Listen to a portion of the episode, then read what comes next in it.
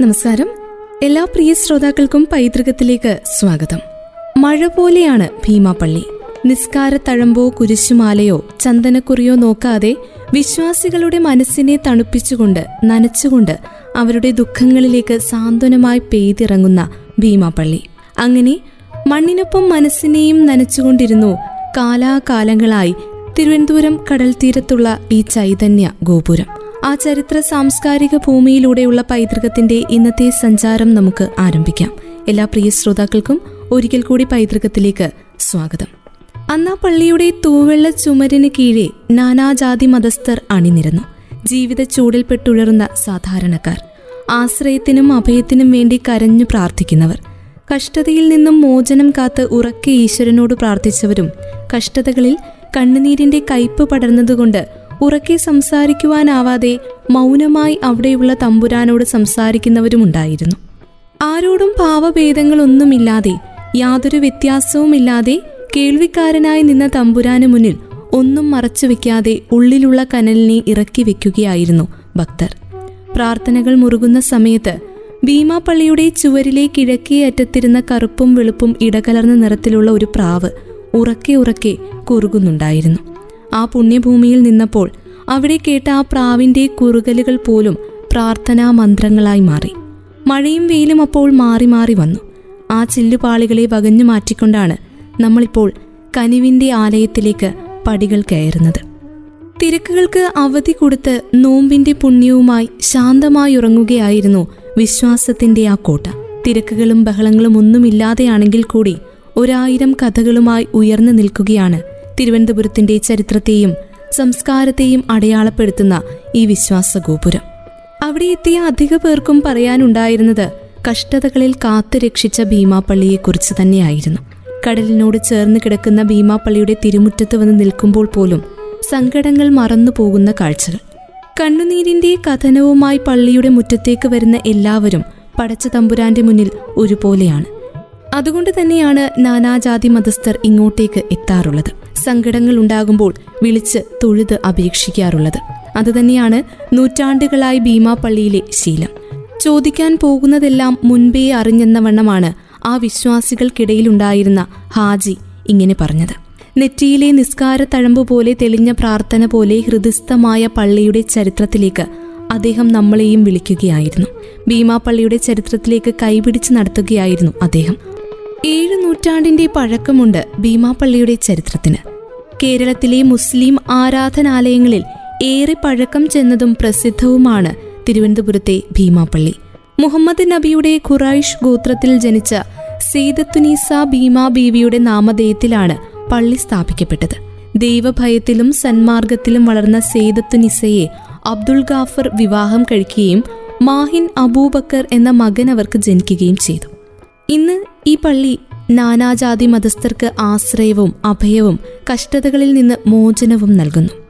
ഈ പള്ളിയിലെ ഖബറിൽ അന്ത്യവിശ്രമം കൊള്ളുന്നത് നബി പരമ്പരയാണ് എന്നാണ് വിശ്വാസം. അന്ത്യപ്രവാചകനായ നബി തിരുമേനിയുടെ പരമ്പരയിൽപ്പെട്ട ഭീമാ ബീവി മകൻ ഷെയ്ഖ് സയ്യിദ് ഷഹീദ് മാഹിൻ അബൂബക്കർ ഇവരുടെ ഖബറുകളാണ് ഭീമാപ്പള്ളിയിൽ ഉള്ളത്. അചഞ്ചലമായ വിശ്വാസത്തിന്റെയും കഠിനമായ പ്രാർത്ഥനയുടെയും ഫലമായി രോഗശാന്തി പോലെയുള്ള അപൂർവ സിദ്ധികൾ ആ ഉമ്മയ്ക്കും മകനും ഉണ്ടായിരുന്നു അബ്ദുൽ ഗാഫർ മരണപ്പെട്ട കാലത്താണ് അറേബ്യയിൽ ഖലീഫമാരുടെ ഭരണം നടന്നത്. മൂന്നാം ഖലീഫയുടെ ഭരണകാലത്ത് അറേബ്യയിലെ സമാധാന അന്തരീക്ഷം നഷ്ടപ്പെടുകയും ആഭ്യന്തര കലാപങ്ങൾ ഉടലെടുക്കുകയും ചെയ്തു. മകനെയും കൂട്ടി ഭാരതത്തിലേക്ക് പലായനം ചെയ്യാൻ സ്വപ്നത്തിലൂടെ ദൈവകൽപ്പന ലഭിച്ച ഭീമാ ബീവി കേരളത്തിലെത്തി. കേരളത്തിൽ തിരുവനന്തപുരത്തുള്ള തിരുവല്ലം എന്ന സ്ഥലത്ത് താമസമാക്കി. നിർധനരെ സേവിച്ചും രോഗികൾക്ക് പ്രാർത്ഥനയാൽ രോഗസൗഖ്യം നൽകിയും ജനങ്ങളുടെ മനസ്സിൽ സ്ഥാനം നേടിയ ഇരുവരുടെയും ശിഷ്യത്വം സ്വീകരിക്കുവാൻ ധാരാളം പേരാണ് എത്തിയത്. ഉമ്മയും മകനും തലയ്ക്ക് പിടിച്ച് മന്ത്രിച്ചാൽ ഏതു മാറാരോഗവും ശമിക്കുമെന്ന് കണ്ട് ദൂരദേശങ്ങളിൽ നിന്നുപോലും അനേകായിരങ്ങൾ ഓടിയെത്തി. ഈ പ്രവൃത്തികളൊന്നും അധികാരവർഗത്തിന് പക്ഷേ സഹിക്കുവാൻ കഴിയുമായിരുന്നില്ല. മാഹിൻ അബൂബക്കർ അറേബ്യയിൽ ഹജ്ജിന് പോയ നേരത്ത് അധികാരികൾ ചുങ്കത്തിന്റെ പേരിൽ സെയ്ദത്ത് നീസയെ ഉപദ്രവിക്കാൻ തുടങ്ങി. തിരിച്ചെത്തിയ മാഹിൻ അധികാരികളുമായി വഴക്കിലാകുകയും വധിക്കപ്പെടുകയും ചെയ്തു. മകന്റെ മരണവാർത്തയറിഞ്ഞ് അധികം വൈകാതെ ഭീമാ ബീവിയും ഹൃദയം പൊട്ടി മരിച്ചു. അമ്മയുടെ അന്ത്യാഭിലാഷ പ്രകാരം മകന്റെ ഖബറിനടുത്ത് തന്നെ അവർക്കും അന്ത്യവിശ്രമമൊരുക്കി. അന്ന് കൊടുങ്കാടായിരുന്ന പ്രദേശത്ത് ഇരുവരുടെയും ഖബർ വർഷങ്ങളോളം ആരാലും അറിയാതെ മൂടിക്കിടന്നു. വർഷങ്ങൾക്ക് ശേഷം വിറകുടിക്കാൻ പോയ ആളുകൾ കാടിനുള്ളിൽ രണ്ട് ഖബറുകൾ കണ്ടു. ഖബറുകൾ സ്ഥിതി ചെയ്യുന്ന സ്ഥലം വൃത്തിയാക്കി ചെറിയൊരു കൂര നിർമ്മിച്ച് അതിലൊരു കുത്തുവിളക്കും സ്ഥാപിക്കാൻ അവരിൽ പ്രധാനിക്ക് സ്വപ്നത്തിലൊരു വെളിപാടുണ്ടായി.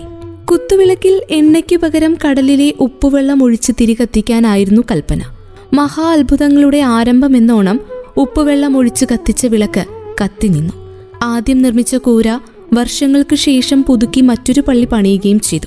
ഇപ്പോഴുള്ള വലിയ പള്ളി നിർമ്മിച്ചിട്ട് അൻപത് വർഷം പോലും ആയിട്ടില്ല. ഭീമാ ബേവിയുടെ പേരിൽ നിന്നാണ് ഭീമാ പള്ളി എന്ന പേരുണ്ടാകുന്നത്.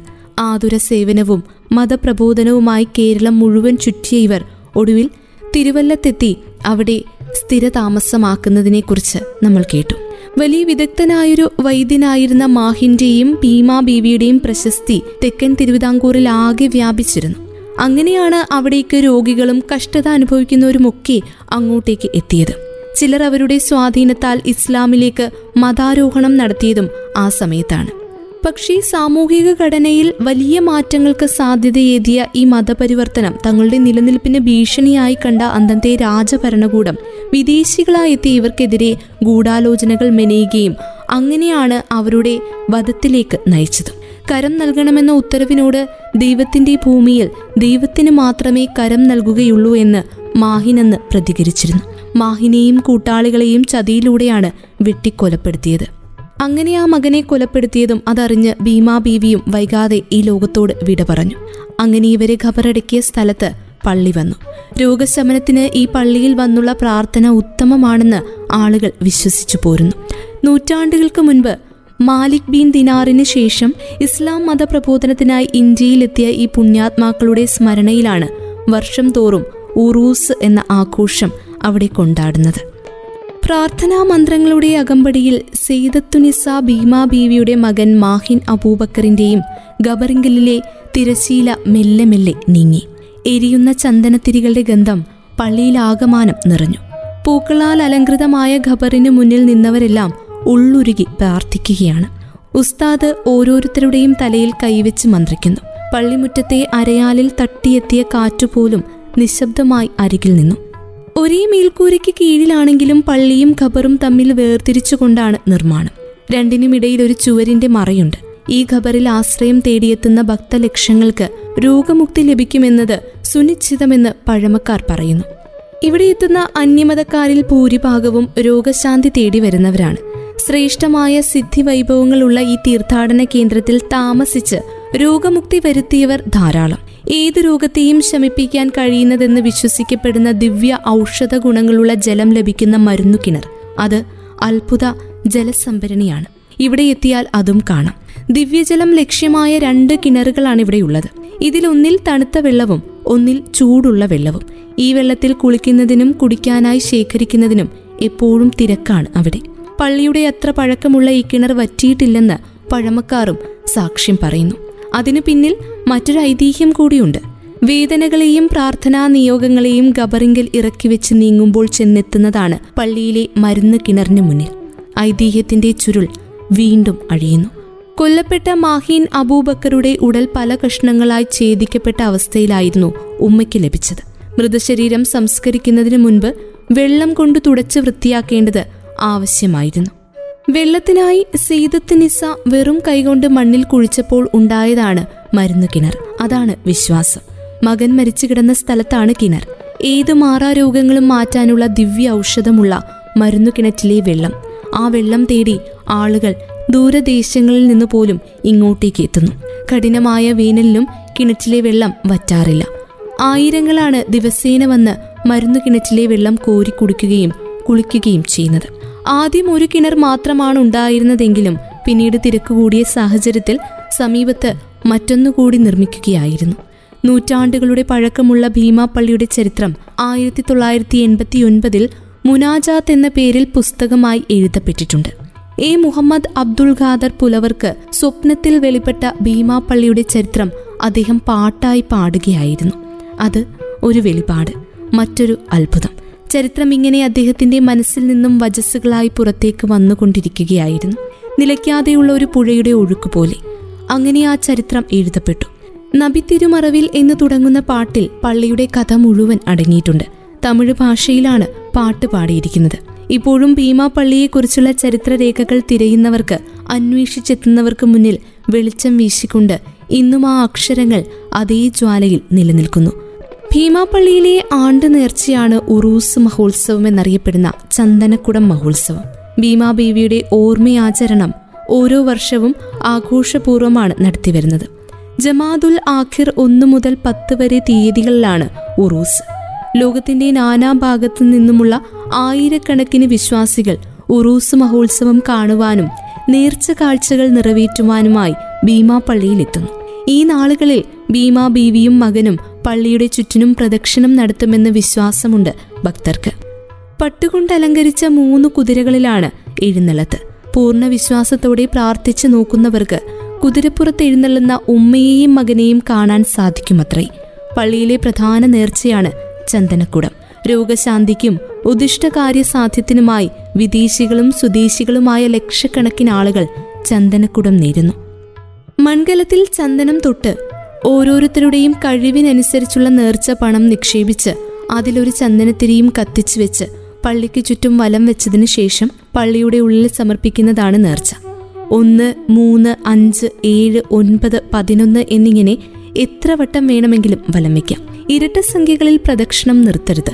മുൻകാലങ്ങളിൽ ചന്ദനക്കുടത്തിന് മൺകലങ്ങളാണ് ഉപയോഗിച്ചിരുന്നതെങ്കിൽ ഇന്ന് നേർച്ച നടത്തുന്നവരുടെ ഇഷ്ടാനുസരണം സ്വർണത്തിലും വെള്ളിയിലും ചെമ്പിലും സ്റ്റീലിലും അലുമിനിയത്തിലും അങ്ങനെ പലതരം കലങ്ങൾ ഉപയോഗിക്കാറുണ്ട്. ഭീമാപ്പള്ളിയുടെ മാത്രം പ്രത്യേകതയായി വേറെയും നിരവധി നേർച്ചകളുണ്ട്. രോഗശാന്തിക്കുള്ള നേർച്ചയാണ് തൊട്ടിയും കയറും. തൊട്ടിയും കയറുമായി വന്ന പ്രാർത്ഥനയോടെ മരുന്ന് കിണറിൽ നിന്ന് അരത്തൊട്ടി വെള്ളം കോരി പള്ളിയുടെ അകത്ത് സമർപ്പിച്ചാൽ ഏത് രോഗവും സൗഖ്യമാകുമെന്നത് കാലങ്ങളായുള്ള വിശ്വാസം. ഇതിനു പുറമെ ആടുമാട് കോഴി കുത്തുവിളക്ക് പട്ട് പഴം അരി അന്നദാനം എന്നിങ്ങനെ എന്തും സമർപ്പിച്ച് പ്രാർത്ഥിക്കാം. പള്ളിക്കുള്ളിൽ വന്ന് പ്രാർത്ഥിക്കുന്നവരെ ഉസ്താദുമാർ തലയ്ക്ക് പിടിച്ച് മന്ത്രിക്കുമ്പോൾ സകല പൈശാചിക ബാധകളും വിട്ടകലുന്നു എന്നാണ് വിശ്വാസം. മാസങ്ങളോളം പള്ളിയിൽ താമസിച്ച് പ്രാർത്ഥിക്കുന്നവരുമുണ്ട്. മഴ പെയ്ത് തോരും പോലെയാണ് ഭീമാപ്പള്ളിയുടെ ചരിത്രത്തിന്റെയും കഥകളുടെയും ചെപ്പ് തുറക്കുന്നത്. പള്ളിമുറ്റത്തെ അടുപ്പിന് മുകളിലപ്പോൾ നോമ്പുകഞ്ഞി തിളച്ചു മറിയുന്നുണ്ടായിരിക്കും നോമ്പുകാലത്ത് പള്ളിയിൽ വരുന്നവർക്കെല്ലാം കഞ്ഞി കുടിക്കാം. അന്യദേശത്ത് നിന്ന് വരുന്നവർ കഴിച്ച് തൃപ്തരായതിനു ശേഷം മാത്രമേ അന്നാട്ടുകാർ കഞ്ഞി കുടിക്കാറുള്ളൂ.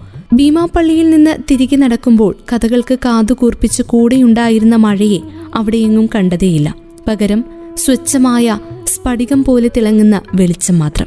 പ്രധാന പള്ളിയുടെ പുറത്തുള്ള ചെറിയ ബാവാപ്പള്ളിയിൽ കല്ലടി ബാവയുടെ ഖബറുണ്ട്. കല്ലടി മസ്താൻ ആരാണെന്നോ എവിടെ നിന്ന് വന്നുവെന്നോ ആർക്കും അറിയില്ല. അദ്ദേഹത്തിന്റെ യഥാർത്ഥ പേരും അറിയില്ല. എന്നോ ഒരു നാളിൽ ഭീമാപ്പള്ളിയിൽ എത്തിയതാണ് മസ്താൻ. മറ്റാർക്കും മനസ്സിലാകാത്ത വിചിത്രമായ ഭാഷയിൽ അദ്ദേഹം സംസാരിച്ചിരുന്നു. കുളിക്കാതെ വസ്ത്രം ധരിക്കാതെ നടക്കുമെങ്കിലും മസ്താന്റെ ശരീരത്തിൽ എപ്പോഴും സുഗന്ധമായിരുന്നു. അദ്ദേഹത്തെ കാണുവാനും ഭക്ഷണവും വസ്ത്രങ്ങളും കൊടുക്കാനുമായി ദിവസേന ധാരാളം ആളുകൾ ഇദ്ദേഹത്തെ അന്വേഷിച്ച് കണ്ടെത്തി ഇവിടെ എത്തുമായിരുന്നു. ചില സമയങ്ങളിൽ അദ്ദേഹം പള്ളിക്കുള്ളിലെ ഖബറുകളിൽ പോയി ഉമ്മയോടും മകനോടും സംസാരിക്കുമായിരുന്നു. തന്റെ മുന്നിൽ വരുന്നവരിൽ ചിലരുടെ നേരെ ചെറിയ കല്ലെടുത്തെറിയുന്ന രീതി ഉണ്ടായിരുന്നു മസ്താന് തനിക്ക് ഇഷ്ടപ്പെടുന്നവരെ മാത്രമേ എറിയൂ. അദ്ദേഹത്തിന്റെ അനുഗ്രഹമായിട്ടാണ് ആ ഏറിനെ ആളുകൾ കരുതിയിരുന്നത്. എറിയുന്ന കല്ല് ദേഹത്ത് കൊള്ളുന്നവർക്ക് അല്പം പോലും വേദനിക്കുകയില്ല. അങ്ങനെയാണത്രേ അദ്ദേഹത്തിന് കല്ലടി മസ്താൻ എന്ന പേരും വന്നത്. മാനസിക രോഗങ്ങൾ ഭേദമാകാനായി ദൂരദേശങ്ങളിൽ നിന്ന് പോലും ഇന്നും ധാരാളം ആളുകൾ ഭീമാപ്പള്ളിയിലെത്തി കല്ലടി മസ്താന്റെ ഖബറിങ്കൽ പ്രാർത്ഥിക്കുന്നു. ഇങ്ങനെ കാലങ്ങളായി നൂറ്റാണ്ടുകളായി രോഗശാന്തിയുടെ ഉറവിടമായി തിളങ്ങി നിൽക്കുകയാണ് തിരുവനന്തപുരം കടൽ തീരത്തുള്ള ഭീമാപ്പള്ളി. ഇന്നത്തെ പൈതൃകത്തിന്റെ അധ്യായത്തിലൂടെ ഭീമാപ്പള്ളിയുടെ ചരിത്രത്തെക്കുറിച്ചും ഐതിഹ്യത്തെക്കുറിച്ചുമാണ് നമ്മൾ മനസ്സിലാക്കിയത്. പൈതൃകത്തിൽ വീണ്ടും ഒരുമിക്കാം മറ്റൊരു അധ്യായത്തിൽ കേട്ടുകൊണ്ടേയിരിക്കും radio Mangalam ninety one point two. നാടിനൊപ്പം നീരിനൊപ്പം.